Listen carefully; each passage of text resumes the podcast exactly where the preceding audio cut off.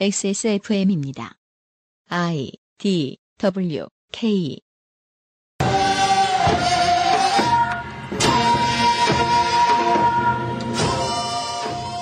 (2019) 설 맞이 기사 읽기 놀이.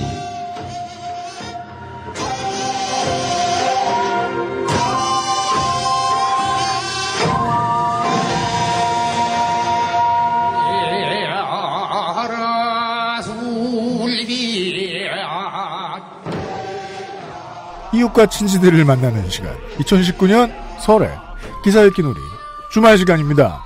귀향과 귀성의 친구죠. XSFM의 유승균 책임 프로듀서입니다. 윤세민 에디터고요. 네, 안녕하십니까, 윤세민입니다. 여러분은 살찔 타임. 그렇습니다. 과식과 스트레스 주의하시고요. 정은정 농축산인입니다. 예, 안녕하십니까. 축산물과 함께하죠. 명절. 그렇죠, 맞습니다. 큰일 났어요. 구제역도 지금 터지고.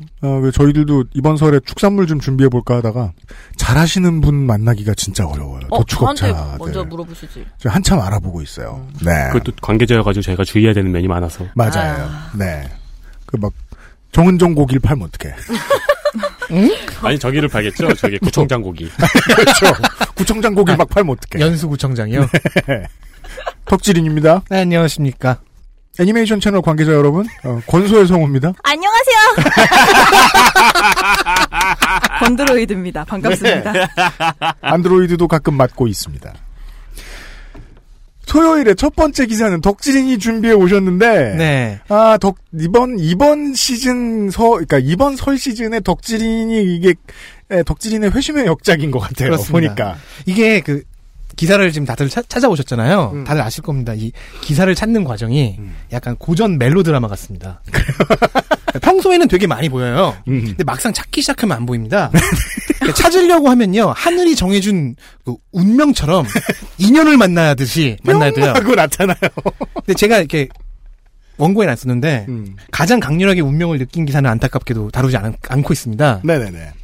그게 가이드 폭행과 성매매 여성을 구인했던 그 예천군 의회 이야기였거든요. 뉴시스 기사였는데요. 예천군 의회 군의원들이 그 해외 연수 비용 전액을 자진 반납하겠다고 했다는 기사였습니다. 네. 근데 자진 반납에 자진해서 니은이 빠지는 오타가 나버려서요. 소개하기 어렵죠, 그러면. 네. 일단 그게 대여용품이었구나 생각이 들고요. 네, 그리고 권소희 성우가 그 저 애니메이션 회사에 취업을 못하게 돼요. 그러면. 네, 웃기긴 한데 이거를 도저히 성우에게 읽힐 수가 없어서. 네. 그래서 두 번째로 인연을 느낀, 네, 기사를 갖고 왔습니다. 이것도 제가 찾는 과정에서 본 게 아니라, 네, 그냥 지나가다가 접한. 그렇습니다. 즉 인연이었던 기사입니다. 네, 그 기사는 광고를 듣고 들어보겠습니다. 네. 네. 그것은 알기 싫다는 에어비타 더스트 제로, 실천하는 사람들을 위한 노트북 한국 레노버, 마구 긁고 노는 케미하우스 애견 매트, 경기도 김치의 진수 콕지버 콕김치에서 도와주고 있습니다. XSFM입니다. 초미세먼지까지 확실하게 반가워, 에어비타 더스트 제로. 유해물질 안전기준 통과로 믿을 수 있고 반려동물이 더 좋아하는 케미하우스 애견 매트. 토요일 광고. 겨울이 너무 춥지 않습니다. 네. 약간 서운하기도 하고요. 뭐 근데 추워서 좋을 거 있나요? 그래서 이제 11월에 롱패딩 제값 주고 산 사람들이 모두 바보가 되었습니다. 네. 예를 들면 저요. 저는 어머니를 사드렸거든요. 네. 살다가 처음 사왔거든요. 네. 별로 고마워하지 않고 계세요. 네. 아, 너무 따뜻해. 올겨울은 든든하게 나겠어? 라고 말했죠. 네. 11월에. 제가 사드린 농패딩이 아니고 날씨가. 네. 올겨울은 춥지 않습니다. 네. 그렇기 때문에 올겨울에 남는 건 미세먼지밖에 없습니다. 유명사 PD님이 뭘 했을까요? 아니지. 조물주가 뭘 했을까요? 네. 할인 이벤트를 연장시켰습니다. 그렇습니다. 다른 광고주와 더불어. 참으로 전능해요. 네. 에어비타 역시 할인 이벤트가 지속 중입니다. 근데 이 에어비타 같은 경우에는 지금 담당자가 약간 고민에 빠져 있습니다. 왜냐면 이런 백색 가전의 경우 할인으로 소화할 수 있는 물량의 한계가 있기 때문에, 네, 영원히 지속할 수도 없고 저희가 설득하기도 어렵습니다. 그렇습니다. 지금 현재 10,000원씩 할인을 하고 있거든요. 더스트 제로 2하고 카 에어스톤을 각각 10,000원씩 할인을 하고 있는데, 이 할인 기간은 긴장감 있게 어느 내가 예고 없이 끝낼 예정입니다.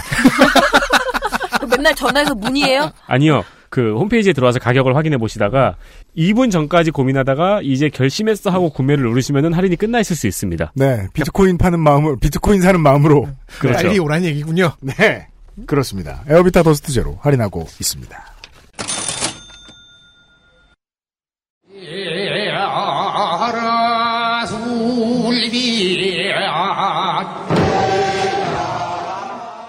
오늘의 첫 번째 기사를 만나보시죠. 한국 문재인 정권 제2의 베네수엘라 되나. 블루투데이 2019년 1월 29일 0시 0분 제인 팍. 일단 이 이름을 보겠습니다. 지금 정확하게 발음을 하기가 되게 어려우시잖아요. JANNEPAK입니다. 네, 이걸 어떻게 발음할까요? 제 상식으로는 잔느박입니다. 얀느. 그렇게도 가능하죠. 스칸디나비아 네. 스타일로 하면 안 돼? 한. 그러니까 ANN이니까요. 잔느박인데요. 본인은 제니박이라고 읽고 있습니다. 사실 잘 모르겠거든요. 그러니까 이게 그 미국의 청취자 여러분들 중에 미국에 좀 오래 계셔본 분들이 이런 류의 미국 이름 영어 표기에 대해서 좀 잘 아실 거 아니에요? 좀 답을 좀 부탁드려요. 이게 일단 JANN이 팍은 뭐라고 읽을까? 일단 음차할 때 A는 보통 어이로 음차되진 않잖아요. 여튼간에. 그리고 이 기사 제목이 기대가 많이 됩니다. 네. 일단은 느낌표가 있어요. 물음표 사이에 그 아주 그 느낌이 있잖아요. 네. 네. 느낌표가 있어요. 제2의 베네수엘라 되나! 저는 그 느낌을 균열이라고 표현하고 싶은데요.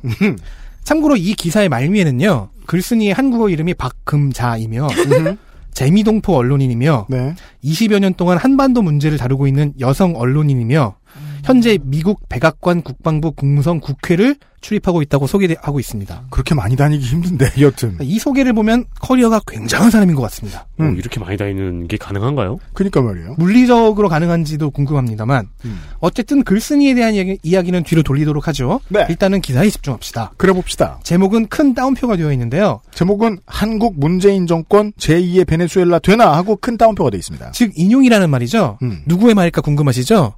본인의 말입니다. 그러니까 내가 기사를 쓰기 전에 그렇게 말한 다음에 내가 말을 했으니 이제 인용을 하겠어. 따라서 이제부터 기사를 보겠습니다. 알겠습니다. 경제폭망 안보 해체 사회주의 좌파 정권 실어 망명행보 늘고 있다. 이 강력한 16자 경제폭망 안보 해체 사회주의 좌파 정권. 사회주의 우파 정권을 만나기가 어려운 일이죠. 여튼. 그럼 폭망 이런 말을 쓰나요? 네.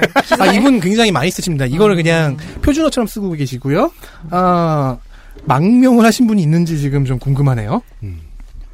26일 현지 토요일 아침 휴일인데도 폼페이오 국무장관은 뉴욕에서 열리는 UN 시큐리티 카운슬 미팅 온 베네수엘라에 대한 회의에 참석을 마치고 기자회견을 가졌다. 영어로 써 있습니다. 이거만.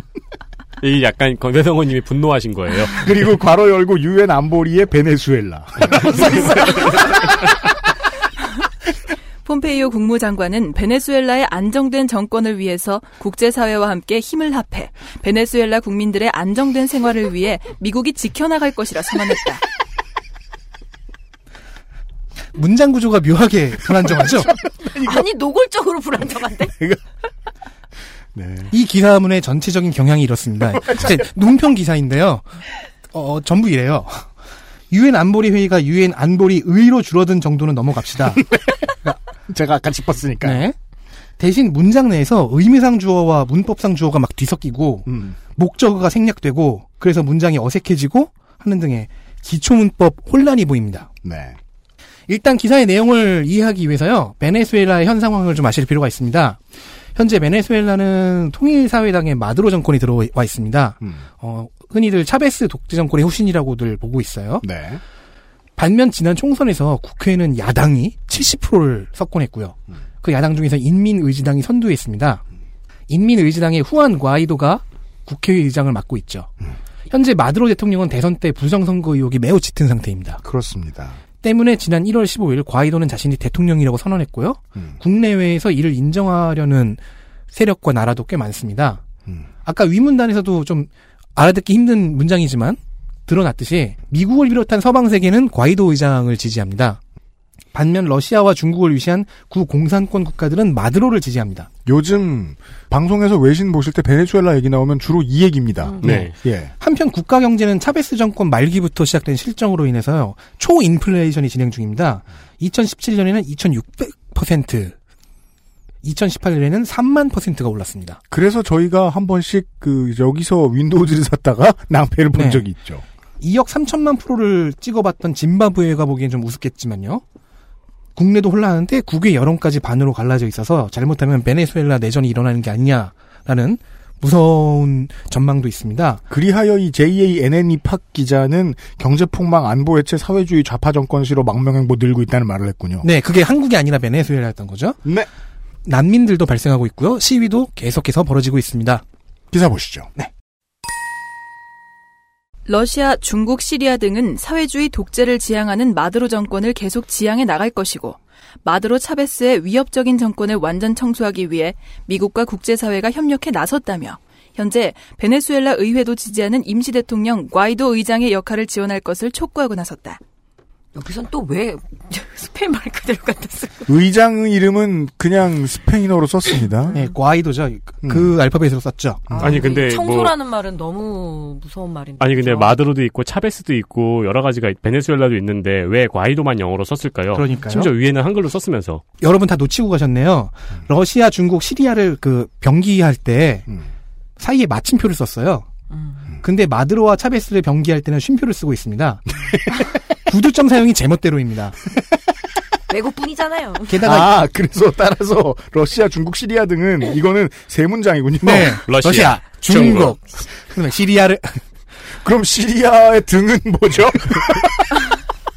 시리아의 등이라. 네. 그리고 이 긴 문장에서 주어가 계속 바뀌고 있어요. 의미상 주어가. 그래서 과이도 의장을 응원하는 쪽이 어디인지 확실치가 않습니다. 일단 쓰인 대로만 해석하면요. 문법상의 주어는 러시아, 중국, 시리아 등입니다.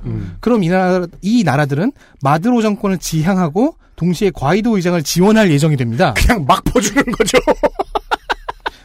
그래서 제대로 해석하기 위해 의미상의 주어를 찾는 작업이 필요합니다. 한 3개의 문장이 하나로 묶여있는데 그러다가 주어가 실종된 거예요. 그 실종된 주어는 앞 문단에 등장했던 폼페이오 미국 국무장관입니다. 네. 폼페이오 국무장관이 과이도 의장을 지지하는 것으로 보이죠. 네. 또 이유는 알 수 없죠. 왜 마두로는 다른 이름들은 한글로 쓰고 과이도는 영문으로 알파벳으로 썼는가. 그렇죠. 네. 아무튼 한국식으로 해석을 할 것 같으면 러시아, 중국, 시리아 등은 홍준표를 지향하고 동시에 문재인을 지원하고 있습니다.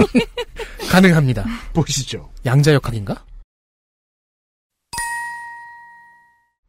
경제를 폭망시키고 국민들이 먹을 것이 없어 영양실조가 걸려있고 베네수엘라 정권을 싫어하는 국민들은 망명길을 떠나고 있는 현실을 바라보면서 베네수엘라는 알파벳으로 썼습니다. 미국은 그저 보고만 있을 수 없는 가장 인도적이고 외교적인 개입이라고 말한다. 미국이 개입이에요.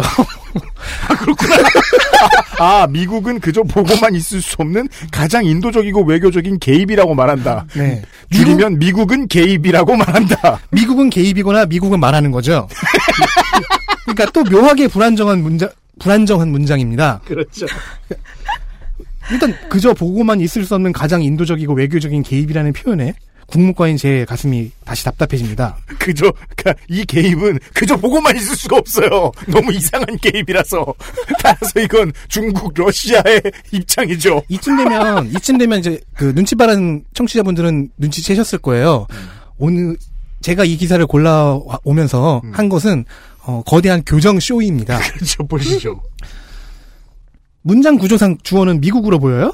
근데 정확히는 의미상으로 보면요. 여전히 폼페이오 국무장관의 의미상 주어입니다. 즉 폼페이오 장관이 이러이러하게 말한다는 거죠. 즉 폼페이오 장관은 베네수엘라 현실은 이렇다고 말한 후에 미국은 이런 현실을 그저 보고만 있을 수 없다고 말하고는 그런 말이에요. 다른 문장을 시작해서 이것은 가장 인도적이고 외교적인 개입이다라고 말한 겁니다. 주어가 다 다른 세 문장을 하나로 합치고 그 주어를 모두 생략하니까 이런 이상한 문장이 나옵니다. 이게 말이에요. 황석희 번역가가 가끔 자기 페이스북 페이지에서 하시는 일인 것 같은데 번역본을 보고 원문이 어땠을지를 파악하는 일이죠. 틀린 번역본을 보고. 그죠. 아니요, 저는 과연 이분이 영문으로 먼저 썼을 것인가 그걸 의심해야 한다고. 아니, 이제 우리는 원문을 파악한다기보다 의도를 파악하는 그쵸. 거죠. 문장의 그 원래 얘기를 잠시 후에 해볼게요. 원래 이 글이 어떻게 되었어야 했는가를 복원해가는 겁니다. 보시죠. 미국과 동맹을 맺은 국제사회 국가들이 일제히 미국의 베네수엘라 구하는 액션에 동의했으며 액션은 왜 영어로 썼지? 힘을 실어주고 있는 가운데 현 문재인 정권이 얼마나 미국에 협력할지는 의문이다. 작금의 베네수엘라의 국민들이 혼란에 빠져 있고 법치가 무너져 있는 상황에서 매일 시위가 벌어지고 있으며 문장을 좀 끝내시라고. 정부는 국민들의 목소리를 무시하고 보안이 철저히 허물어진 상태에서 무자비하게 질서가 난무하고 있다. 어디가 우리나라가 베네수엘라가 너무 멋진 게 이 나쁜 상황에서 질서가 난무해. 일단 모순이죠. 법치가 무너져 있는 상황인데 무자비하게 질서가 난무합니다. 질서가 어떻게 하면 무자비해요? 자, 이래서 제가 오늘 질서라는 그 보안과정 있나 보지. 그래서 제가 오늘 교정쇼가 된다는 거 한 겁니다. 단 한 문단도 그냥 넘어갈 수가 없습니다. 일단 첫 문장에 조사 르이 빠져 있죠. 베네수엘라 구하는 액션.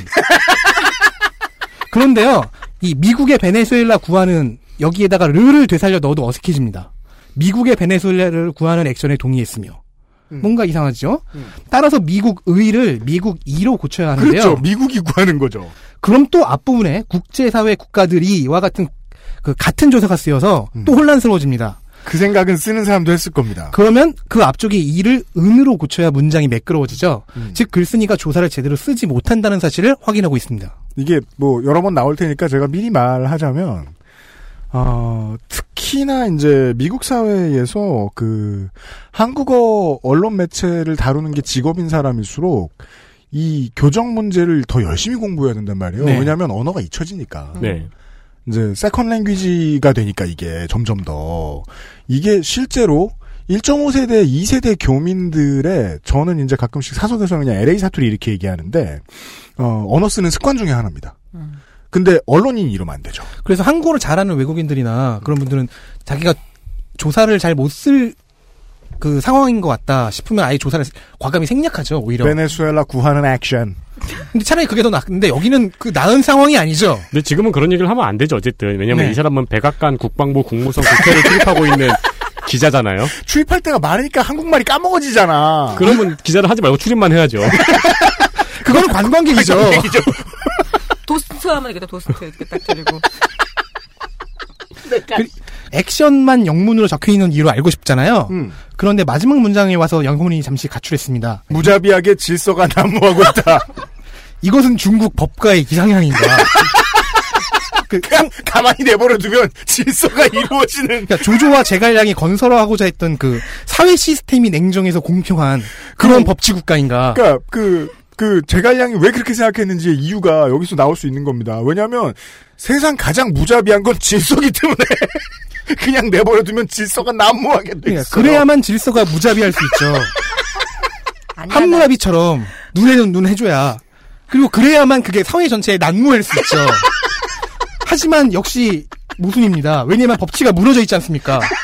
법치가 무너졌는데 어떻게 질서가 난무할 수 있어. 그렇다면 도교인가?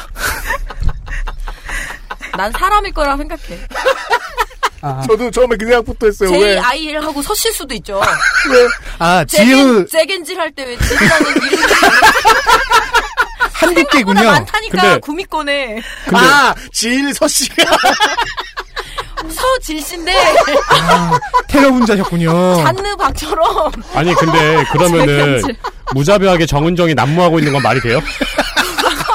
무자비하게 폭력을. 아니 왜 우리 저 지난번에 공개방송 끝나고 술자리에서 무자비하게 난무하셨으네. 이게 무슨 상황인지 알아. 정은정이 무자비하게 난무하면 내가 이해할 수 있어. 근데 그 사람이 지윤서 씨인 거지. 이제 파악했습니다. 왜 이걸 몰랐을까. 지윤처럼 흔한 이름이 어딨다고. 그럼요. 엄청 흔해요 미국에서. 아, 그리고 여성으로 추정됩니다. 이게 늙으니까 배가 아프다가 오래 가면 등이 아프네. 근데 베네수엘라에서 영문 이름을 쓰고 있으면은 아 이분 미국에서 오신 분인가? 네. 그렇죠. 네. 그리고 중간에 이유모를 불신이 끼어 있죠. 한국의 문재인 정권이 과연 미국의 베네수엘라 정책에 동참할 것인가? 그 잔느박인지 제니박인지 모를 이분은 그럴 리가 없다고 하시는데 아니 한국이 동참을 안 할 이유가 있을까요? 그렇다면 그 이유가 혹시 뒤에 나올지 보겠습니다. 네. 베네수엘라 수도 카라카스 주민들이 지난 4일 현지 시각 물 부족 사태에 항의하는 가두 시위를 벌이고 있다. 경제 파탄 상태인 베네수엘라 국민은 살인적인 인플레이션과 생필품과 식량 부족으로 고통받고 있다. 카라카스도 그럼 원어로 써주시죠. 그리고 아까부터 처음에는 베네수엘라라고 썼는데 지금은 한글로 베네수엘라라고 써주시고 계세요. 지금부터는 그렇게 쓰고 있습니다. 이제 독자들이 네. 알겠지? 이러면서 이제 한 거 아니에요? 그러면? 그렇죠. 그럼 액션은 모를까봐. 그렇죠. 작금의 문재인 독재 정권이나 다름이 없는 베네수엘라의 현실을 비교해보면 아, 이 말을 하고 싶었던 거군요. 초록은 동색으로 망해먹은 정부를 불신하고 있는 베네수엘라 국민들에게 문재인이 과연 임시 과이로 임시 대통령을 지지할 것인가가 의문입니다. 자, 여기서 아, 지금 이름이 임시 이름이에요? 예명. 임시 이름 뭐냐면 자 정치용 다시 한번 과이도는 저걸로 저는 후한 이분의 플레임은 후한 과이도입니다. 네, 과이도는 지금 알파벳을 쓰셨어요. 그리고 이렇게 쓰신 겁니다. 임시 과이도 임시 대통령. 따라서 윤세민의 추측은 옳죠. 이름은 임시 이름이다. 나중에 성이 바뀌실 겁니다. 그러니까요. 여전히 한 문단도 그냥 지나갈 수 없어요. 그리고 알 수 있어요. 바뀔 성은 서씨예요.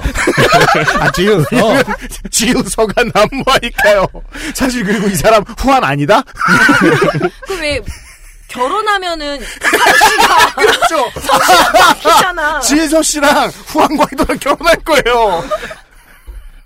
일단은 정부를 불신하고 있는 베네수엘라 국민들에게 문재인이 나는 문구부터 보겠습니다. 여기서 제 영혼이 또 가출했거든요. 문재인 대통령은 대한민국 대통령이고 그럼 베네수엘라 국민들에게 무슨 의미나 책임이 있습니까? 인도주의 외에. 네. 그리고 여기서 문재인 정권이 미국의 베네수엘라 정책에 동참하지 않을 이유가 나왔습니다. 현재 한국과 베네수엘라가 똑같다는 것입니다. 그렇죠. 그런 얘기를 하는 거예요. 일단 이 논리는 좀 이상하긴 합니다. 자, 그러면 다시 이분의 신발을 신어봅시다. 문재인 정권을 독재 정권이라고 쳐봐요. 쳐봅시다. 하지만 남한에는 3만%의 초인플레이션이 일어나지 않았습니다. 그러면 지금 3만%면 신라면이 한 36만 원 한다는 얘기인데 안 그랬거든요. 그러니까 지난주에 마트 갔을 때. 그러니까 만 원짜리 그런 초인플레이션은 한국에 없고요. 야당이 국회 다수도 아니고요. 국회가 대통령의 부정선거를 비난하며 비상시국을 선포하고 국회의장이 대통령님을 선포하지도 않았습니다. 난민도 발생하지 않았고요. 뭔가 이상하죠. 왜 똑같다고 하는 걸까요? 그리고요. 초록은 동색으로 망해먹으는 무슨 말일까요? 초록이가 동색을 이런 혼란을 피하기 위해서 쉼표라는 구술점이 존재하지 않습니까? 모르시는 것 같습니다. 그러고 보니까 아까도 쉼표를 거의 쓰지 않고 있습니다.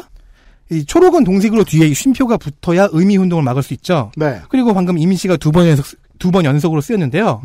다시 자세히 보시면 두 번째 임시는 영문으로 적은 이름 과이도 뒤에 띄어쓰기 없이 붙어 있습니다. 과이도 임시. 여전히 의미는 알 수 없습니다. 과이도 임시가 붙어 있어요. 임시랑 결혼한다.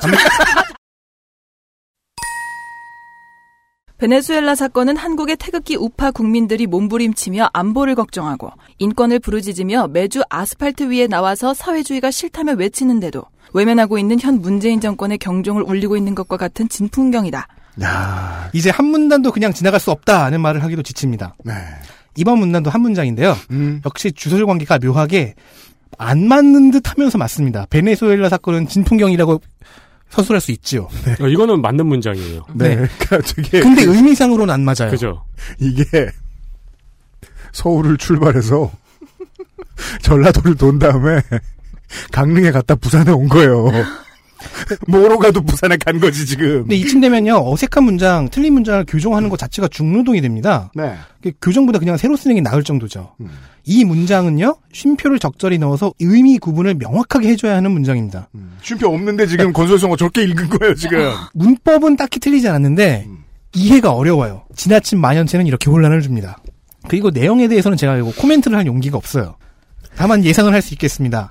태극기 시위를 베네수엘라 국민들의 대대적인 시위에 비견할 정도로 크게 해석하시고 있지 않습니까? 이게 중요하죠. 그렇다면 박근혜 퇴진 시위는 세계 전체를 뒤엎을 정도로 엄청난 시민의 목소리로 해석하셨을 거라 믿어 의심치 않습니다. 진실을 빨자면 이게 그 언론인 주변에 있는 사람들이 흔히 저지를 수 있는 오류 중에 하나인데요.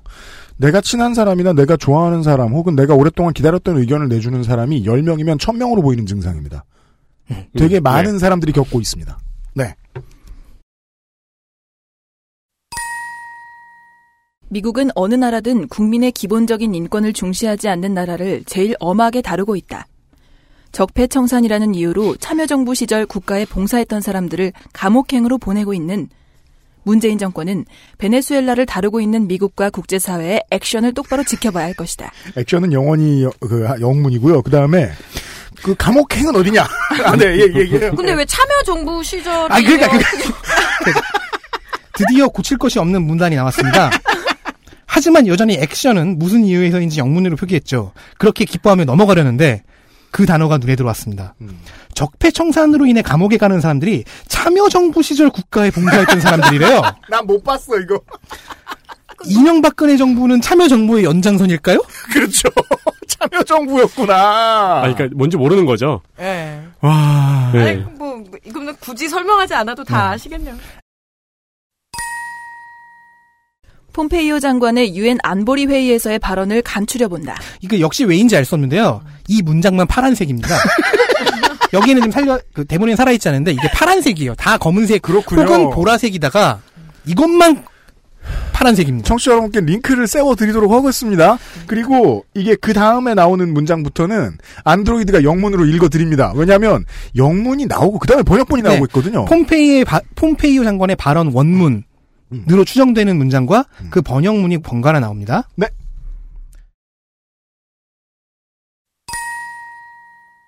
We hope that the international community will support the people of Venezuela and the people of Venezuela and the transitional government led by Juan Guaidó. 우리는 국제사회가 베네수엘라 국민과 후안 과이도가 이끄는 과도 정부를 지원할 수 있기를 희망한다. 원문 파트에 The People of Venezuela의 OF가 LF로 오타가 나 있습니다. 아, 만약 베네수엘라라는 나라가 있다면 그 국민들은 people LF 베네수엘라예요. 아, if가 아니고 LF는 뭐야? LF 뭐지? 따라서 원문을 어디서 복사해온 것이 아닐 가능성이 커요. 잔느박 혹은 제니박 본인이 타이핑했을 가능성이 있습니다. 일단 번역 자체는 타당합니다. LF는 LG 패션이네요. 참고로 이 원문이 폼페이오 장관의 발언과 일치하는지는 확인하지 않았습니다. 설사 거기까지는 괴롭고 싶지 않았습니다. 수고했습니다. 후안 과이도? 후안 과이도 왜 후안은 영어로 또 안 써주지? 과이도를 한글로 썼어 여긴 또. 번역 보낸. 그 다음에 괄호 열고 또 과이도라고 썼어. 알파벳으로. 네. As we read reports of peaceful Venezuelan protesters killed or wounded, we also repeat our insistence that Venezuela's security services show restraint. 안전하고 민주적이며 풍요로운 길로 베네수엘라 평화 시위대가 가길 원하며 사망하거나 부상당했다는 보도를 읽으면서 베네수엘라의 보안 서비스가 제한을 가한다는 주장을 반복한다. 여러모로 방심할 수 없는 기사문입니다. 번역을 칭찬했더니 곧바로 번역이 어색합니다. 그리고요. 출처를 알 수 없는 문구가 있습니다. 제일 먼저 나온 안전하고 민주적이며 풍요로운 길로에 해당하는 표현이 원문에 없어요. 그래서 일단 이 이상한 번역문 때문에 문장을 직접 번역하기로 했습니다. 번역을 편하게 하려면 먼저 참고할 초벌 번역을 만들어둔 게 편하잖아요. 그래서 원문을 긁어서 구글 번역기에 넣어봤어요. 그러자 이 번역문에서 원문에 없는 앞부분을 제외한 문장이 나왔습니다. 즉 이 문장을 번역한 것은 잔느박 혹은 제니박이 아니라 구글입니다. 아, 구글 진짜? 번역기를 돌린 거예요? 네. 베네수엘라 평화 시위 그런 짓은 왜 하나 했더니 이런 게 나오다니. 베네수엘라 평화 시위대가 사망당하거나 부상당했다는 보도를 읽으면서 베네수엘라의 보안 서비스가 제한을 가다는 주장을 반복합니다. 아, 라고 뜬 거예요. 왈도체였구나 이게. 네. 이 왈도체가 번역기에서 나온 겁니다. 번역기 돌렸구나. 그래서 초벌 번역은 포기하고 그냥 제가 곧바로 번역을 해봤습니다. 베네수엘라의 평화 시위대들의 부상과 사망 소식이 들려오는 바 베네수엘라의 시위 진압 중단을 촉구합니다. 이 정도죠. 다음 보실까요?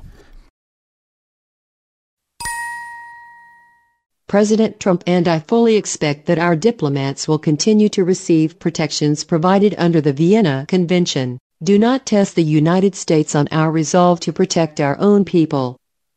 트럼프 대통령과 저는 외교관들이 비엔나 협약에 따라 보호를 계속 받을 것으로 기대한다. 미국 국민을 보호하겠다는 결의에 대해 미국을 시험하지 마라. 이 번역은 또 구글 번역과 약간 다릅니다. 저는 또 구글인 줄 알고 넣어봤는데 좀 달라요. 앞문장은 저 번역이, 뒷문장은 구글 번역이 좀 더 매끄럽습니다. 나는 이거 왜 이런지 알 것 같아요. 왜요? 대학원에서, 그러니까 이게 지금 이 잔느박 씨 안 할 수도 있어요. 그 후배 기자들한테 시켰는데 엿먹으라고 이렇게 하는 경우 있거든요. 아, 후배 기자가 있다면 그 대학원에서 교수들이 그거를 해요. 물론 교수님들이 그 번역서 낸다고 친구 자식한테 부탁해 줄 수 있어. 아, 대학원생들한테 잘라서 숙제를 시켜요. 맞아. 그러면은 영어도 못할 뿐더러 우리도 다 번역기 돌리죠. 그리고 이제 복수를 하고 싶으니까 곳곳에 이런 비문을 막 숨겨 놓거든요. 그러면 제가 더 궁금해지는 게요. 이렇게 세 문장이 번역을 했는데 첫 번째, 세 번째 문장은 사람이 번역하고 두 번째 문장은 구글이 번역했거든요. 왜 두 번째만 구글에 외주를 준 걸까요? 자기도 했다가 시키기도 했다가. 아니 지금 저 농축산인이 한 말의 가장 중요한 포인트는 이거예요. 엿먹으라고. 저는 그래서 인시스턴스나 리스트레인이라는 단어가 어려웠던 게 아닐까. 한국말만 못하시는 줄 알았는데 영어도 못하시는 거 보면. 네. 그러니까 출입하는 놈. 이제는 잔느박이 궁금하다. 이게 궁금한 게 아니라. 미국에 사시고 여러 부처에 출입하는 기자시라는데 설마 영어 실력이 이 정도일까. 일단 번역문 여기까지입니다. 다시 논평이 이어집니다. 폼페이오 장관의 베네수엘라에 대한 경고성 발표가 베네수엘라에만 속한 게 아님을 기억해야 할 것 같다. 어쩌면 한국의 현실을 꿰뚫고 있는 미국의 총체적인 성명으로 들린다. 아니에요. 미국은 한국이 아니라 베네수엘라에 대해 성명을 낸 거죠. 그렇잖아요. 여기서도 표현도 약간 이상합니다. 베네수엘라에만 속한 게. 발표가 베네수엘라에 속해 있어요. 발표는 미국의 폼페이오 장관이 했는데. 발표가 속해 있어요. 네. 지소한 베네수엘라에만 대한 게 아님을 기억해야 할 것이다라고 적어야죠. 이게 무슨 심리냐면요. 한국과 베네수엘라가 같은 반의 학생이에요. 근데 베네수엘라에 대해서 학주나 담탱이가 얘기를 해요. 그러면 옆에 있는 애가 알아서 겁먹어야 된다고 주장하는 거 아니에요? 네. 그죠. 아, 근데 심지어 같은 반도 아니에요. 저희는 동아시아반이고요. 여긴 남아메리카 반이거든요. 아무튼 옆반에서 무서운 선생님이 뭐라 했어. 겁먹어라, 이거 아니야. 네. 네. 그리고 이 성명을 한국에도 보내는 거라고 해석하려면 충분한 근거가 있어야 되는데요. 아직 그렇게 해석할 합리적인 근거는 나오지 않고 있죠. 아, 그러고 보니까 오랜만에 문법적으로 흠이 없는 문장입니다. 그렇군요. 그러니까 늘 이런 식이에요. 문법이 틀리지 않으면 내용이 이상하고요. 그렇다고 그 역은 성립하지 않습니다. 문법이 틀리면 내용이 정상적이냐? 네. 아니라는 게 함정이에요. 보시죠. 그렇다면 이제 한국의 현실을 꿰뚫고 있는 미국이 꿰뚫고 있다는 그 한국의 현실이란 무엇일까요? 네. 한국 문재인 정권은 사회주의 체제로 가기 위해 국민을 속이고 김정은의 경제협력을 야합해 경제가 폭망하고 있고 적국, 북한과 9.19 군사합의로 군 무장해제와 국가안보는 이미 공백상태이고 군 무장해제가 공백상태면 무기가 빽빽하게 차있는 그렇죠. 건가요? 무장해제란 없다. 해제된 곳이 없다. 미군을 철수, 키, 위해, 방위비 분담금에는 김정은 퍼주기보다 야박하고 미 대사관 앞에서는 미군 철수를 부르짖고 미 대통령 사진과 성조기를 불태우는 등 온갖 미군과 미 외교관에 대한 반미 정서 표출과 과격 행동이 난무한 데 대한 분명한 경고를 하고 있는 것 같아 소름이 돋는다. 어떻게 이렇게 모든 문단에 빠짐없이 첨삭거리가 있을까요? 보시죠. 이 긴 문장이 한 문단입니다. 아, 그렇구나. 주술관계는 이분 거의 네. 운베르토의 코급이에요. 언어를 잘 다루시기가. 주술관계는 이미 안중에도 없습니다. 장미의 이름 같네. 자, 이 긴 문장 제일 네. 앞에 있는 주어는 한국 문재인 정권입니다. 문장 제일 뒤에 있는 마지막 수로는 소름이 돋는다입니다. 문재인 정권이 소름이 돋는 걸까요? 근데 이 문구는요. 의미상 따로 붙은 부분이고 의미상 주어가 글쓴이 본인인 것 같으니까 소름이 돋는다는 빼고 보죠. 그럼 주어에 대응하는 수로는 분명한 경고를 하고 있는 겁니다. 그러니까 위에 폼페이오 발언은 문재인 정권의 경고였던 거예요. 이쯤 되면 대략 정신이 멍해집니다. 그러니까 폼페이오가 문재인 대통령이 하고 싶은 경고를 해주는 거죠.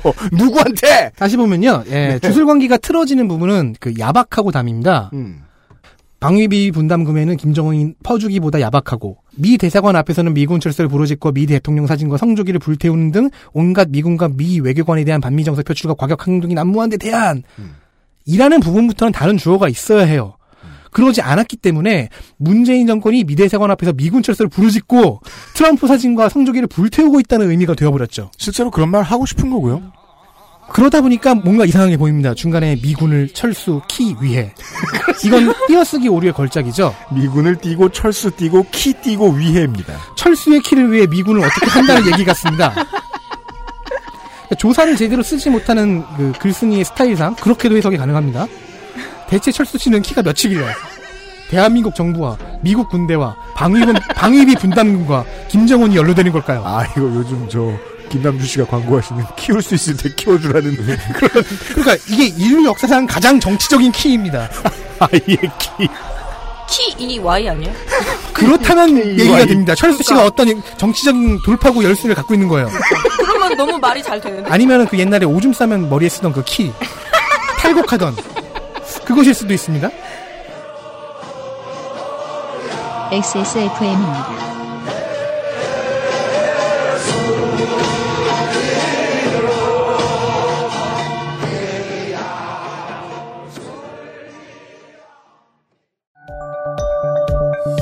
글로벌 판매량 넘버원 노트북 브랜드 레노버에서 게이밍 노트북을 제작한다면 프로게이머를 위해 최적화된 리전 Y 시리즈를 액세스몰에서 확인하세요. Lenovo for those who do.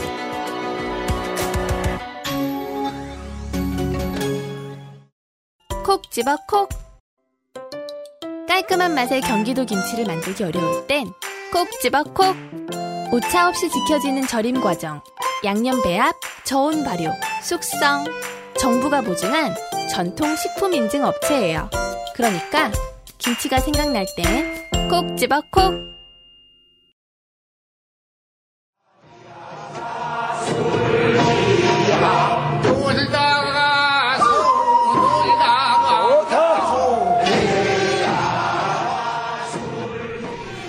그리고 이제 그 다음에는요, 짤이 하나가 있는데요. 아, 네, 그죠. 그때 이제 백악관 출입기자 제인, 본인은 제니라고 하죠. 제니 팍 이러고서 저는 잔느 팍이라고 읽습니다. 사진이 있는데요. 이 사진이 저희들은 지금 대본에서 작게 써놨잖아요. 이게 원본을 보시면요. 커요. 이 백악관에 사람 4명이 있고 그 다음에 제니 팍 씨로 추측되는 네. 어떤 사람이 웃고 있는데요. 이 배경과 사람의 레졸루션이 상당히 달라 보입니다. 네. 그 4명의 백인 남녀 리포터들이 실내에서 무언가 보도를 하고 있어요. 그 화면 이 사진의 바깥쪽을 보면서 한 명은 마이크도 들고 있네요. 그 사진의 중간 하단에 잔느박 혹은 제니박이 서서 웃고 있습니다.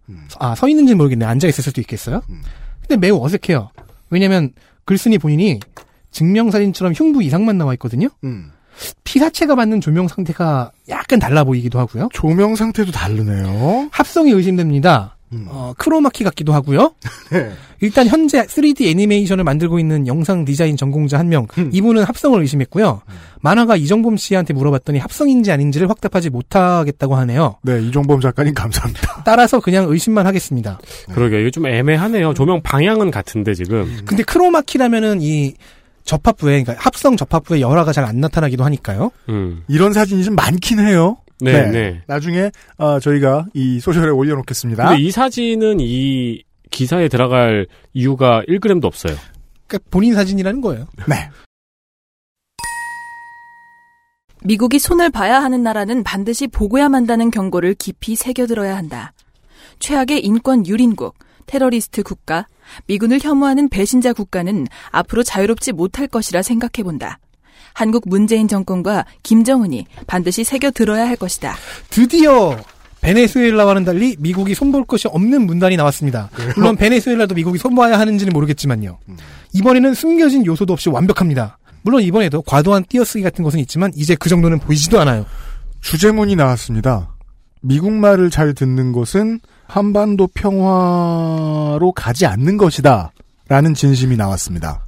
한국은 미군을 혐오하는 배신자 국가다. 즉 트럼프 행정부의 지금의 중요한 사업에 정면으로 반대하라는 뜻인데 최근에는 뭐 이런 이제 보수 언론의 기자들이 한두 분이 아니니까 이런 말을 하네. 여튼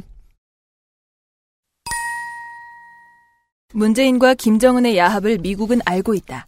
어쩌면 알고 있으면서 전략적으로 속아주는 척하고 있는 것인 줄도 모른다. 중국과 러시아, 남한, 북한이 합세해서 미국을 배신한다면 이미 답은 나와 있다. 비핵화한다고 꼼수 부, 려, 동맹을 이탈하고 중, 러, 북과 한 패거리가 되는 날 대한민국은 지도상에서 없어질지도 모른다는 걸 문재인은 알아야 한다. 아, 이런 타이밍이죠. 그 흥받아서 아까 주제문 말하고 좀 더 말하는. 네.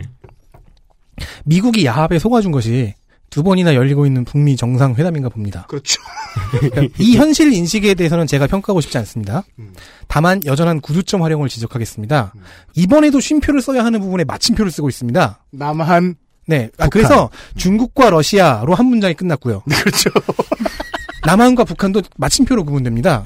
갑자기 내 마음속에 있던 무언가가 문장으로 튀어나왔습니다. 그런데 잘못 쓰인 부분에 쉼표를 바르게 넣어도 의문이 하나 남아요. 중국과 러시아는 왜 괄호 바깥에 있고 남한과 북한은 왜 괄호 안에 있는 것일까? 그렇죠. 네. 따라서 이게 붙이면 러시아 옆에 괄호 열고 남한 북한이 됩니다. 네. 남한과 북한을 오히려 묶는 것은 본인 같은데요. 우리가 왜... 갑자기 사할린으로 이사 갔습니다. 이걸 왜 괄호에 넣었지? 그렇죠. 본인 의도는 강조였을까요? 그리고 꼼수부와 려는 왜 띄어쓴 걸까요? 아, 여전히 이유는 알 수가 없습니다. 네.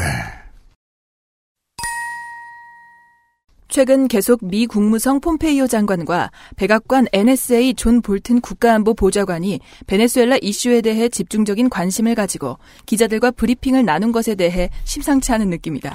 다시 한번 문법은 틀리지 않은데 내용이 약간 이상하죠? 그 이유는 간단합니다. 같은 대륙에 있지 않습니까? 그리 멀지 않은 나라니까요. 베네수엘라에서 카리브해만 횡단하면 곧장 미국 동남부입니다. 물론 사이에 카리브해 섬나라 국가들이 있지만요. 남북한과 관계없이 미국에겐 중요한 문제입니다. 그리고 의심할 건덕지가 하나 더 있었습니다. 존 몰튼의 직함을 국가안보 보좌관으로 써놓고도 앞에 NSA를 또 썼어요.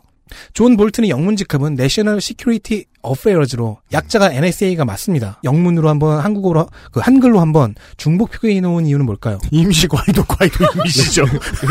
아니요, 저는요 왠지 국가안보국으로 번역하는 National Security Agency와 헷갈린 것 같다는 의심이 듭니다. 저도 그런 의심이 살짝 듭니다. 하지만 존 볼튼 보좌관은 NSA에 소속된 게 아닙니다. 트럼프 대통령 직속이죠. 문재인 정권의 독재와 오만과 독선으로 김정은과 야합하여 한국이 공산국가로 가기 전 진정한 보수 우파의 리더가 나와 미국과 힘을 합하여 총체적 난국을 평화로운 자유시장 경제 체제로 하루빨리 재창설해 나가야 한다. 자유민주주의는 750만이 넘는 재외동포들의 염원이다. 여전히 띄어쓰기는 문제가 많고 문장은 너무 깁니다. 가기 전이 붙어있고 재창설은 떨어져 있죠. 이런 띄어쓰기는 사소한 오류인데요. 지금까지 웬만하면 지적하다 보니까 빠뜨릴 수가 없어요. 이거 네. 아니에요? 보수 우파의 리더가 나와 위드미. 아! 나랑 가자고 난 그렇게 해석했는데. 나와 미국과 힘을 합하라. 보수 우파의 리더가 나와 미국과 힘을 합하여 나와 나. 삼위일체. 보수 우파의 리더와 나와 미국. 조제 호랑이 그리고 나처럼. 그러면 딱 맞아. 그리고요 자유민주주의는 재외동포만의 염원이 아니죠. 그러니까 박근혜를 탄핵했죠. 네, 그렇습니다. 미국이 한국을 제2의 베네수엘라로 다루어 나갈 일이 멀지 않았지 않는가 생각해본다. 멀지 않았지 않는가는 뭐예요? 가만히 있어 그냥. 뉴욕에서. 네, 기사문은 이렇게 끝납니다. 백악관 워싱턴에 있는 거 아니에요? 뉴욕에도 있어요? 아, 사는 데는 뉴욕인가 보죠. 근데 그러게요. 백악관 출입 뉴욕하고 워싱턴 좀 멀지 않아요? 멀어요. 굉장히 멀죠. 네. 네. 제가 미국 딱 2번 가봤거든요. 되게 멀던데. 일단 한국과 베네수엘라의 현재가 왜 같은지에 대한 합리적인 설명은 저희는 아직 찾지 못했습니다. 네. 마무리는 쉼표를 단 뉴욕에서로 끝났죠. 영문 편지의 마지막 마무리 방식이죠. 뭐 그렇죠. Sincerely. 네. With love. 미국 거주자임을 강조하는 디테일로 보입니다. 그리고 안 왔지 않는가는 이제는 지쳐서 신경 쓰기도 싫어요. 그리고 이렇게 편지를 마무리하면 쉼표 다음에 이름이라도 나와야 될 거 아니나. 그렇죠. 여튼간에. 네. 여기까지 기사문을 분석하고 나서 저는 말했지 않습니까? 지쳐 있었다고요. 근데 도저히 머리를 떠나지 않는 의문이 있었습니다. 뭔데요? 미국의 백악관 국무부 국방부 국회를 모두 출입하는 기자인데 글이 왜 이따위인가. 그리고 합성이 의심되는 아까의 그 사진. 그래서 굴순이를 추적해봤습니다. 우선은요, 미국 연방부처, 특히 백악관 출입 기자의 자격을 찾아봤습니다. 네. 한국어로는 좀 찾기가 힘들더라고요. 하지만 한국언론진흥재단이 발행하는 월간지 신문과 방송에 2003년 3월호에 이도선 당시 연합뉴스 부국장대우 기획위원이 게재한 글을 찾았습니다. 이도선 기자에 의하면요, 백악관을 비롯한 연방정부 부처의 상주 기자와 출입 기자를 엄격히 구분해야 한다고 합니다. 아, 그렇습니까? 아. 한국의 출입 기자에 해당하는 것이 상주 기자입니다. 따라서 기자실과 브리핑룸도 구분됩니다. 상주 기자는 기자실에 책상도 있고요. 무료 유선 전화도 받습니다. 원래 기자실에 있는 그거예요? 네. 상주 기자들이 사용하는 기자실은 당연히 브리핑 룸과 달리 엄격한 출입 보안을 거쳐야 하죠. 거기 멤버들만 들어올 수 있으니까요. 따라서 잔느박 혹은 제니박, 아니 귀찮으니까 그 한국명인 박금자 씨로 하죠. 박금자 씨는 기자실에 자리가 있는 게 아닐 가능성이 높습니다. 상주 기자는 약 50여 명 정도인데 네. 명단이 나와 있어요. 한국에서도 KBS에 한 명, 조선일보에 한 명이 들어가 있습니다. 그 50명 안에 해외 기자도 포함이 돼 있는 거예요? 네. 한국에 종영 들어가는 건 되게 많이 들어가 있는 거예요? 많이 들어간 거죠. 한국식으로 로컬라이징 하면요. 출입 기자가 아니라 그때그때 출입증을 받는 일반 기자 신분이 박금자 씨의 신분이라고 추정해 볼 수 있습니다. 네. 그러면요. 출입 기자들은 출입증을 어떻게 받을까요? 2003년 당시 이도선 기자의 설명을 보면요. 현재는 약간 다를 수 있다는 얘기입니다. 미국 연방부처는 신청을 받아서 기자 출입증을 발급해 줍니다. 당연히 요건이 필요하겠죠. 국무부의 경우에는요. 회사가 있어야 되고요. 회사의 특파원 발령장이 필요해요. 그리고 대사관의 확인증도 있어야 됩니다. 이걸 가져가서 신청서까지 작성해서 이렇게 내도 정식 출입증은 최소 2-3달이 걸립니다. 그러니까 정식 출입증이 있으면은 그것만 내고 이렇게 브리핑룸을 왔다 갔다 할 수 있는 거예요. 네. 신원도 조회하고 출신지와 경력도 조회하고 자신과 가족의 재정 상황까지 조사한답니다. 그런데 발급을 받아도 발행하는 기사의 수가 적으면요. 그 출입증을 취소하거나 재발급을 안 해준대요. 즉 기사도 안 쓸 건데 왜 출입하냐는 질문인 셈이죠. 발급을 받지 못했거나 발급 받기 전에는 당연히 임시 출입증을 매일매일 새로 받아야 됩니다. 일회용이니까요. 네. 물론 정식 출입증에 비하면요. 출입 허가를 받는 공간이 훨씬 적고요. 임시 출입증은요. 그래도 브리핑룸은 들어갈 수 있대요. 박금자 씨는 임시 출입증을 받았을까요? 정식 출입증을 받았을까요? 알 수는 없죠. 다만 두 가지 팩트는 발견했습니다. 이도선 기자에 의하면요. 그 해당 부처의 공보실이 있을 거 아닙니까? 네. 그 관계자와 안면을 트고 친분을 쌓으면 정식 출입증을 조금 빨리 받을 수 있거나 임시 출입증 발급이 좀 편해지는 소수의 경우가 있대요. 그리고 2005년에 언론 보도들을 보면요. 오바마 행정부가 대형 블로그 편집자에게 출입증을 발급해 준 적이 있습니다. 이건 좀 이례적인 뉴스네요. 네. 근데 지금도 비슷한 경우는 있습니다. 그러니까 유명 블로그가 인터넷 언론의 중요한 요소가 된 새로운 미디어 생태계를 반영한 거죠. 따라서 박금자 씨가 어찌어찌 잘 뚫으면요.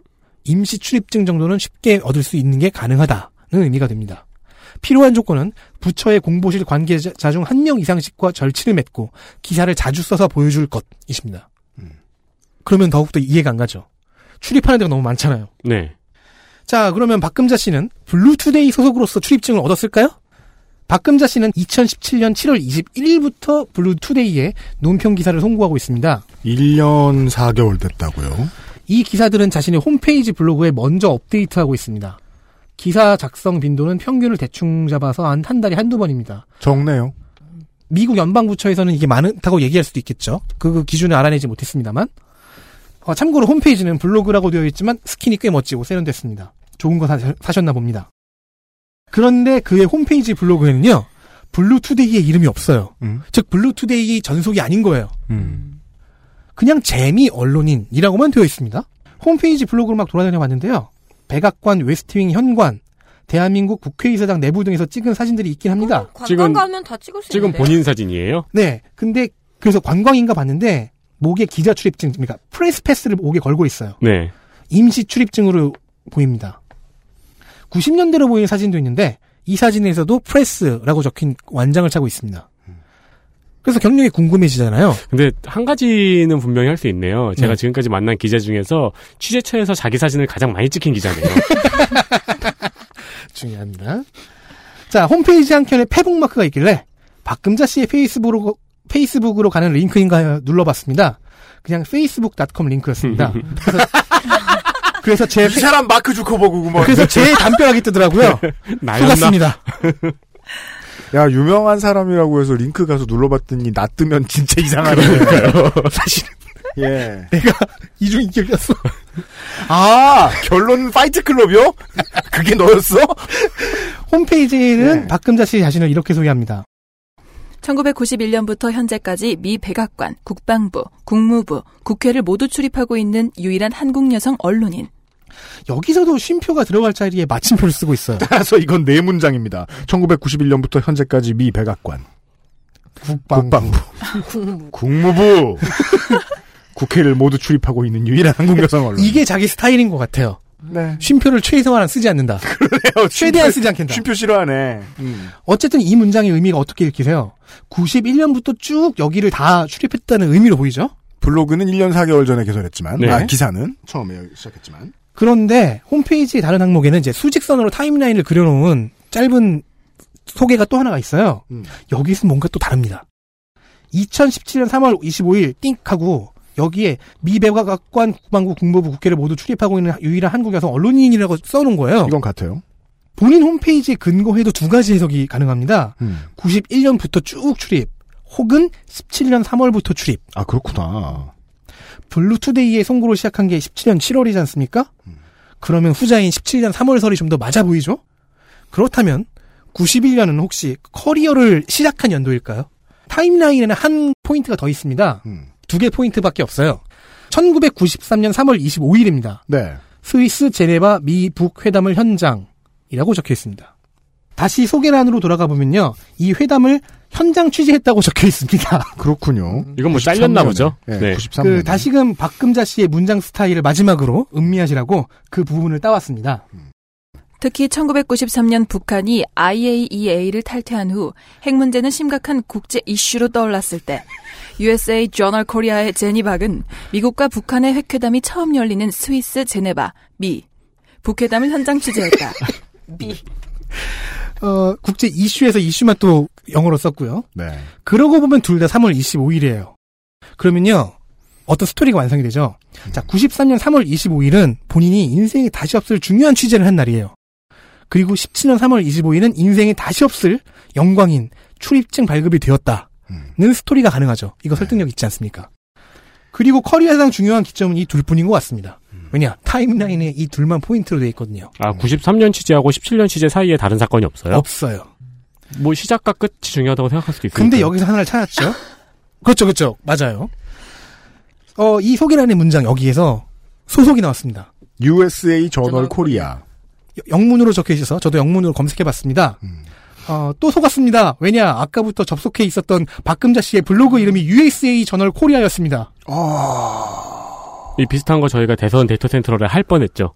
네, 네. 꽤 많이 만났고. 네. 네. 그러면 저는 이제 머릿속이 아득해지며 설마 이 홈페이지 블로그를 93년부터 운영해 온 것이야. 93년이면 PC통신. PC통신은 된 지 좀 됐고요. 네. 네. 아, 그러니까 PC통신의 전성시대예요. 자, 93년은요.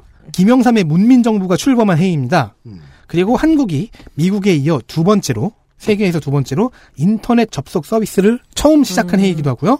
최초로 대중적 성공을 거둔 그래픽 웹브라우저 모자이크가 개발된 해도 93년입니다. 즉 넷스케이프와 인터넷 익스플로러가 나오기 전입니다. 네. 야후가 처음 나온 게 94년입니다. 즉 홈페이지가 93년부터 있었을 가능성은 거의 없습니다. 따라서 그때는 USA 저널 코리아라는 언론사가 있었다고 보는 편이 타당한데요. 그런 기록은 현재 찾을 수가 없습니다. 그래야 저의 의심은 계속됩니다.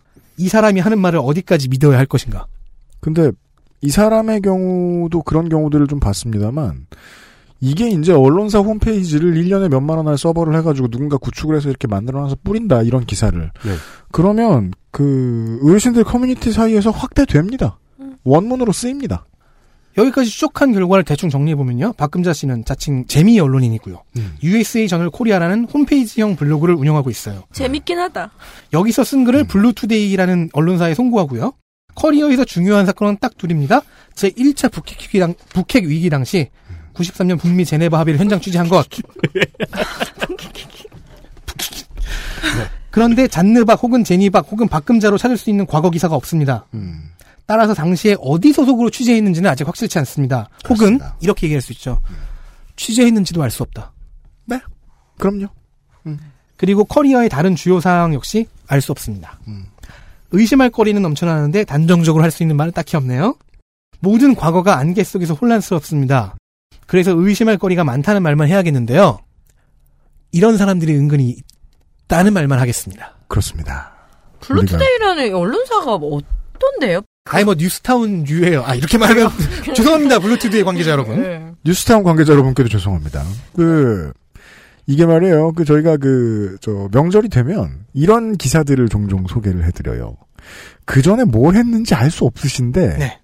이 언론사가 무엇인지 알 수 없는 언론사에 오피니언이나 기사 같은 것들을 계속 송고하고 기고하고 계시고 아무리 봐도 이분의 커리어를 그 언론인으로서의 커리어를 알아보기가 좀 힘든데 문장은 불안정하기 그지없는 그리고 내용의 연결성은 별로 찾아볼 수 없는 이런 기사들을 많이 전달을 해드리는 이유는 우리는 명절에 이런 기사를 읽는 우리 가족 구성원을 만날 가능성이 높기 때문입니다. 그 이유가 가장 중요합니다. 이런 스타일은 어떻게 보면 기사 읽기는 우리의 클래식이죠. 네. 한마디로 정리하기가 좀 어렵지 않습니까? 우리 부모님이 그래. 그러면 이 기사 말도 안 되잖아요. 이렇게 끝내면 젊은이가 또 나를 무시하는군. 이렇게 생각할 수 있다고요. 예. 그래서 블루투데이는 재밌네요. 블루투데이는 다음과 같은 운영 원칙을 준수하고 있습니다. 두 번째, 정치적 중립을 지키나 사상적인 중립은 절대로 지키지 않습니다. 자유민주주의 수호. 정치와 사상이 달라? 그건 제가 안산에 예전에 살 때 그 나이트 앞에서 붙어있던 문구를 그런 걸 본 적이 있어요. 나이트에서 사상적인 중립을 지키지 않아요? 아니요. 잘생겨도 못생겨도 상관없지만 옷은 잘 입어야 됩니다. 그건 매우 중요하죠. 그건 아무리 말을 해도 쳐들어먹진 않더라고요, 친구들이. 네, 코디네이션 수호. 이런 이야기였다. 네. XSFM입니다.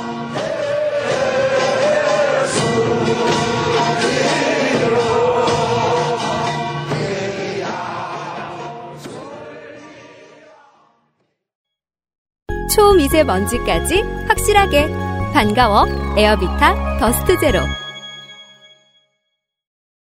콕 집어 콕.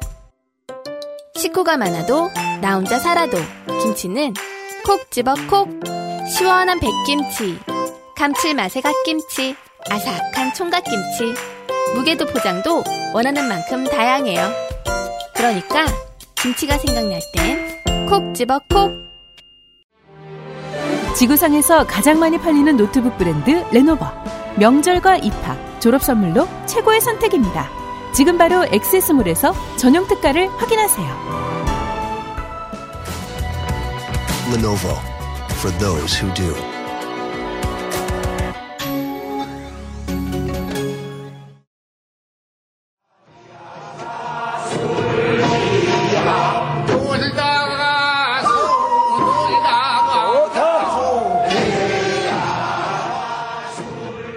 알 수 있는 것들이 몇 가지 있었습니다. 후안 과이도 대통령은 그 지서 씨와 플레인이 후안 임시 과이도 임시일 것이다. 이분은 임시 이름을 버리고 곧 지서 씨와 결혼하게 될 것이고요. 그래서 후안서 대통령이 될 것이고. 이런 무자비한 웃지마. 무자비한 질서가 난무하는.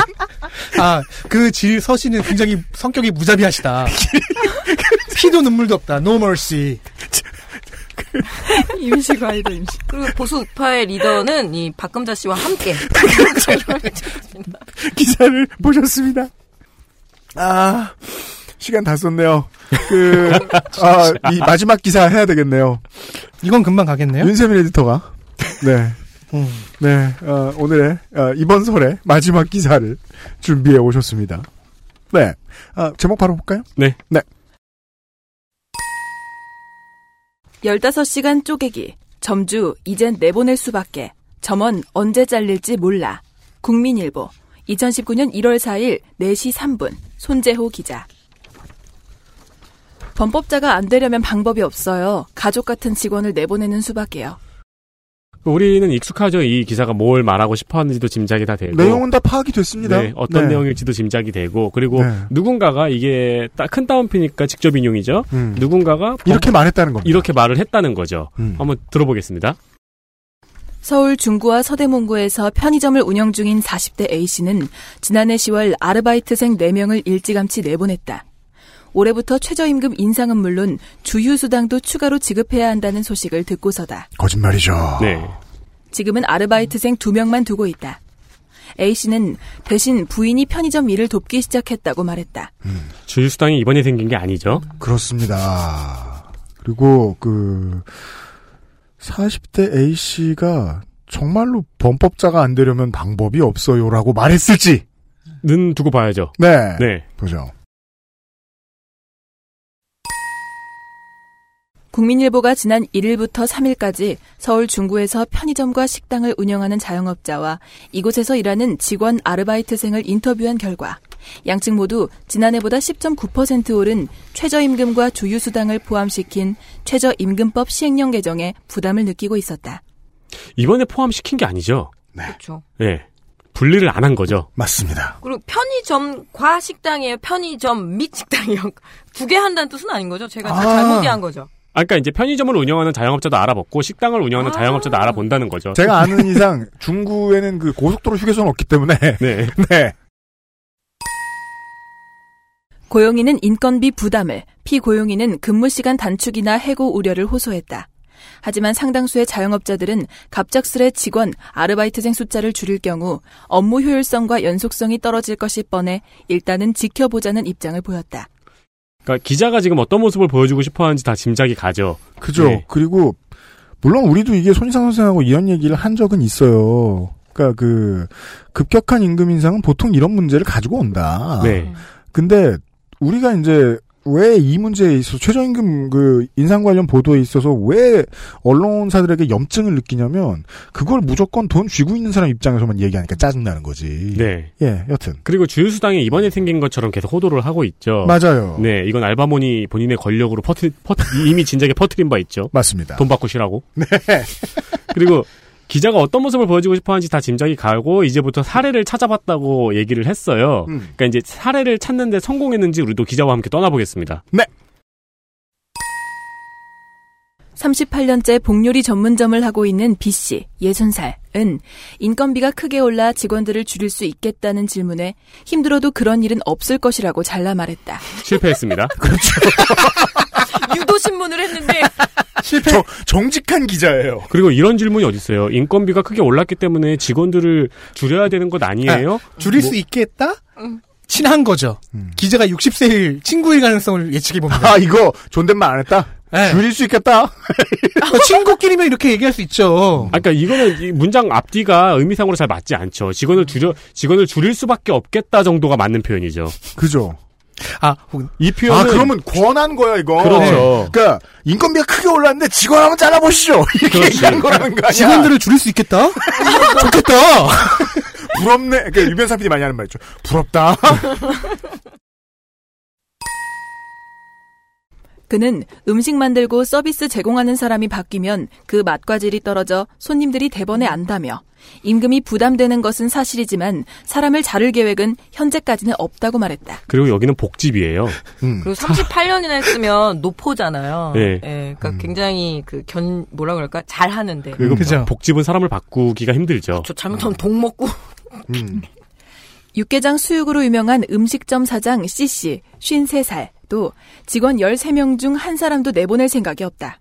C씨는 나와 함께 20년 넘게 일한 사람들이라며 이분들 없이 장사할 생각은 안 해봤다고 했다. 또 실패했습니다. 네. 되게 성찰적인 것 같아. 자기 실패 사례를 계속. 혹시 그리고 기자는 데스크에 화났을 수도 있습니다. 아무도 그렇게 답을 안 해준다 어쩌란 말이야 이러면서.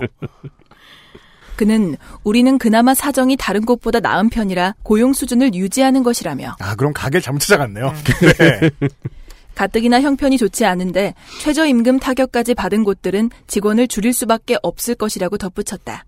요 한마디는 다행히 받아온 모양이에요. 그럼 계속 물어본 거네요. 그럼 딴 가게는 어떨까요? 힘들겠죠? 줄일 수도 있지 않겠습니까? 근데 이거 이런 인터뷰 받아보셨어요 혹시?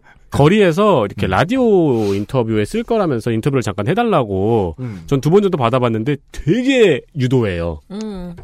유도한다? 네네네. 답변을? 네네. 그거는 알고 있죠. 보통 교양 프로로 분류하는 6시내 고향 같은 스타일에. 네. 이런 프로그램들은 보통 그 작가와 이제 AD들 좀 이제 연차가 오래 쌓이지 않은 PD들이 나가서 이런 말만 해주시면 돼요. 그죠. 이런 반응을 보여주시면 돼요. 라고 말한다고요. 예. 저도 옛날에 무슨 청년이라서 뭐 취업하는데 힘들지 않으세요? 그래가지고 저는 프리랜서라서 안 힘든데요. 라고 했더니 이렇게 말해주시면 안 되냐. 그래서 그렇게 말해줬거든요. 네. 그러면은 내 입맛대로 떠들면 다 잘린다고. 따라서 네. 이 기자는 꽤 훌륭하다라고 말할 수 있겠고요. 일단은. 그리고 근데 네. 이렇게 자기한테 필요한 사례를 찾지 못하는 것은 어떻게 보면은 취재 능력 부족으로도 해석할 수 있어요. 일단은 38년과 20년 넘게 잘하고 있는 데를 찾아갔다는 게 바보죠. 그렇죠. 네. 서울 시내에 노포를 들어갔다. 그러니까 이건 노포, 잘못된 선택이다. 노포의 경영 비법이 그거잖아요. 직원이 변하지 않고 네. 일관된 서비스와 일관된 품질인데 왜 거기에 가서 이걸 또 물어보고. 맞습니다. 편의점과 외식업 매출에서 인건비가 차지하는 비중은 각각 40%, 30% 정도다. 인건비 비중이 다른 업종과 비교해 커서 매출이 크게 늘지 않는 이상 인건비 인상으로 인한 수익 악화는 불가피하다. 편법인 쪼개기 고용에 눈을 돌리는 자영업자들이 늘어나는 이유다. 그러니까 주휴수당을 주지 않기 위한 쪼개기 고용을 얘기하는데 아까부터 말했지만 주휴수당은 이번에 생긴 게 아니고요. 그렇죠. 그리고 쪼개기 고용이 그러니까 주휴수당 때문에 쪼개기 고용이 들어가려면은 이 편의점 업주는 가공할 만한 상여금을 줬다는 얘기죠. 맞습니다. 편의점 사장님이나 편의점 알바들은 알고 있어요. 상여금 400% 정도를 줬다는 얘기죠. 네. 네. 그래서 이번엔 쪼개기 고용 사례를 찾아 나섰습니다. 이번에도 기자와 함께 찾아 나서겠습니다. 편의점을 운영하고 있는 60대 점주 D씨는 3일 한숨을 쉬며 쪼개기도 생각하고 있지. 그런데 우리 입장에서도 손해라 고민이야 라고 말했다. 쪼개기 고용은 주당 근무 시간이 15시간을 넘지 않게 아르바이트생을 여러 명 고용하는 것이다. 주당 근로 시간이 15시간 미만이면 주휴수당을 지급하지 않아도 된다.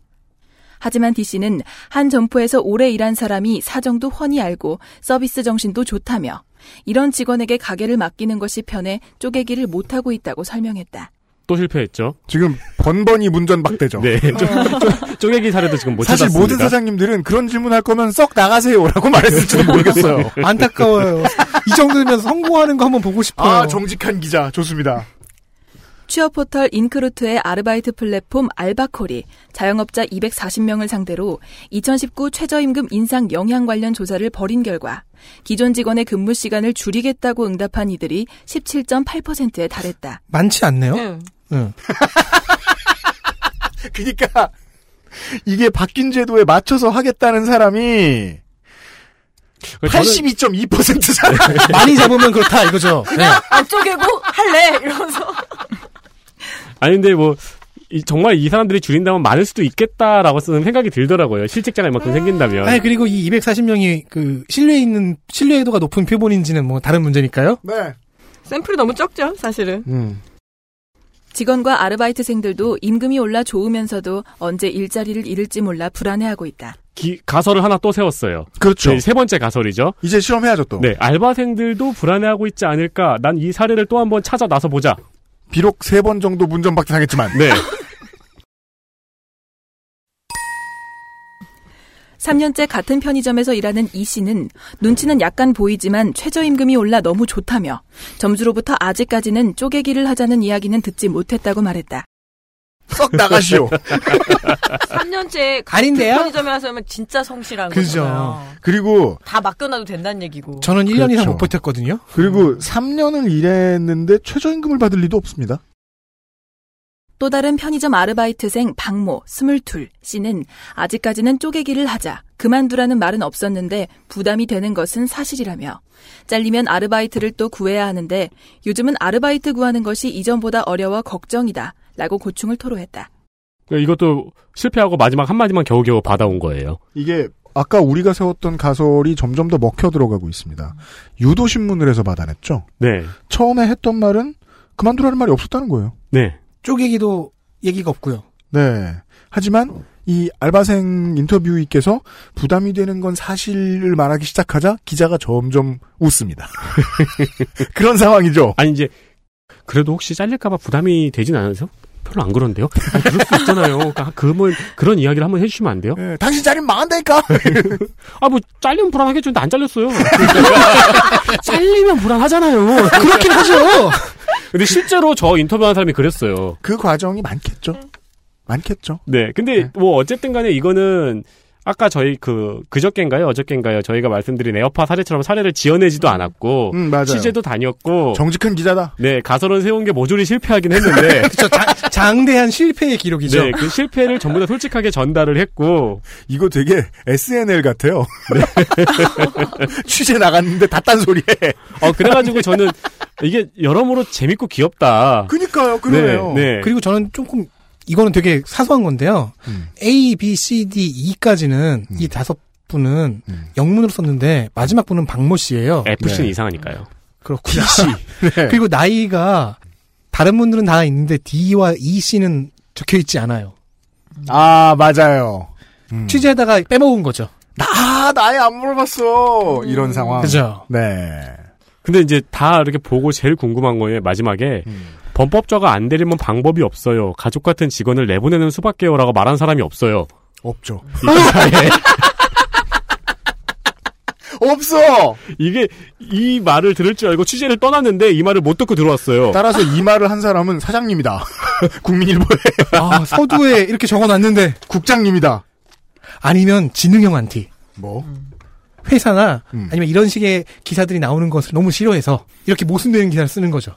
시간이 04시 3분에 올린 거 보니까 네. 네. 밤샜네요. 밤샜어요. 쓰느라. 야왕을 추천합니다. 진짜. 고생도 많이 하고 예. 취재는 다 실패하고 실패는 장대했고 앞뒤는 네. 맞지 않는다. 그리고 매체 그러네요. 특성상 굉장히 그 양심적인 기자들이 많은가 보네요. 네. 거짓말 못하겠고. 네. 지능형 안티라는 계산이 맞아 들어갈 것 같기도 합니다.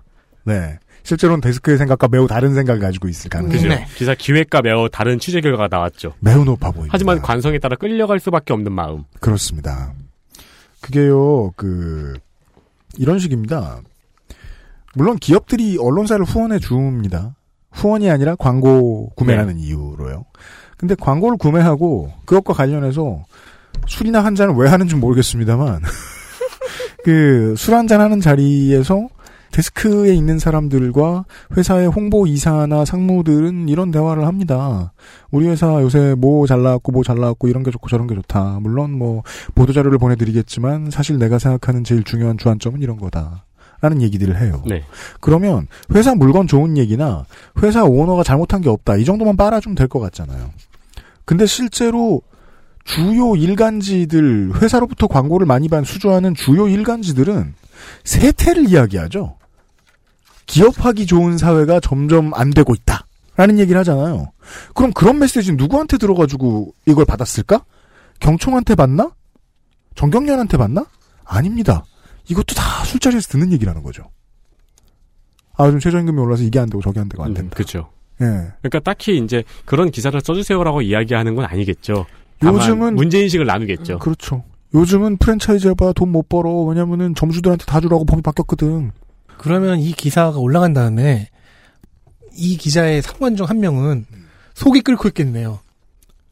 아니죠. 겉에도 끓고 있을 수 있어요. 왜냐면은 광고주들한테 맞았든지 취재 실패했잖아. 맞아. 전화해서 물어볼 수도 있죠. 이 네. 복집 어디냐고. 혹은 경총 관계자가 나와서 이걸 하나하나 윤세민처럼 읽고 있었을지도 몰라요. 이봐 실패했잖아. 또 실패했잖아. 이걸 내보내? 이 복집은 가볼만 하죠. 이 정도면은. 네. 그리고서는 맛있을 것 같으니까 그 복집으로 갈 겁니다. 그렇죠.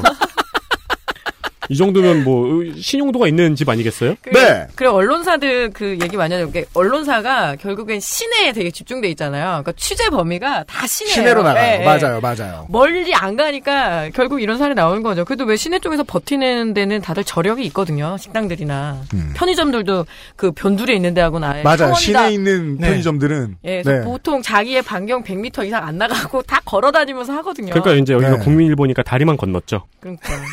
버스 타고 한 8정거장, 9정거장 갔을 네, 겁니다. 중구와 서대문구니까 네. 네, 다리 건너서 살짝 넘어간. 그럼 알 수 있네요. 네. 이 기자는 한겨레 본사 근처에서 복집에 갔을 겁니다.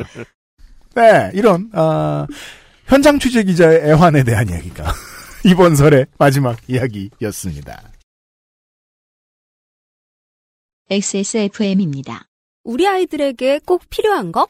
유해물질 안전기준 통과로 믿을 수 있는 미끄럼 방지로 넘어지지 않게 안전하게 음식물을 흘려도 잠깐 실례해도 쓱 닦아주면 그만 강한 내구성과 보건력으로 짓궂은 아이들도 거뜬하게 어? 갖고 싶어? 사람과 함께 동물과 함께 케미하우스 애견매트 안 괜찮으시죠? 관절 건강에 도움을 줄 수도 있는 무르핀이라면 도움을 드릴 수 있어요. 관절 건강엔 무르핀이니까요.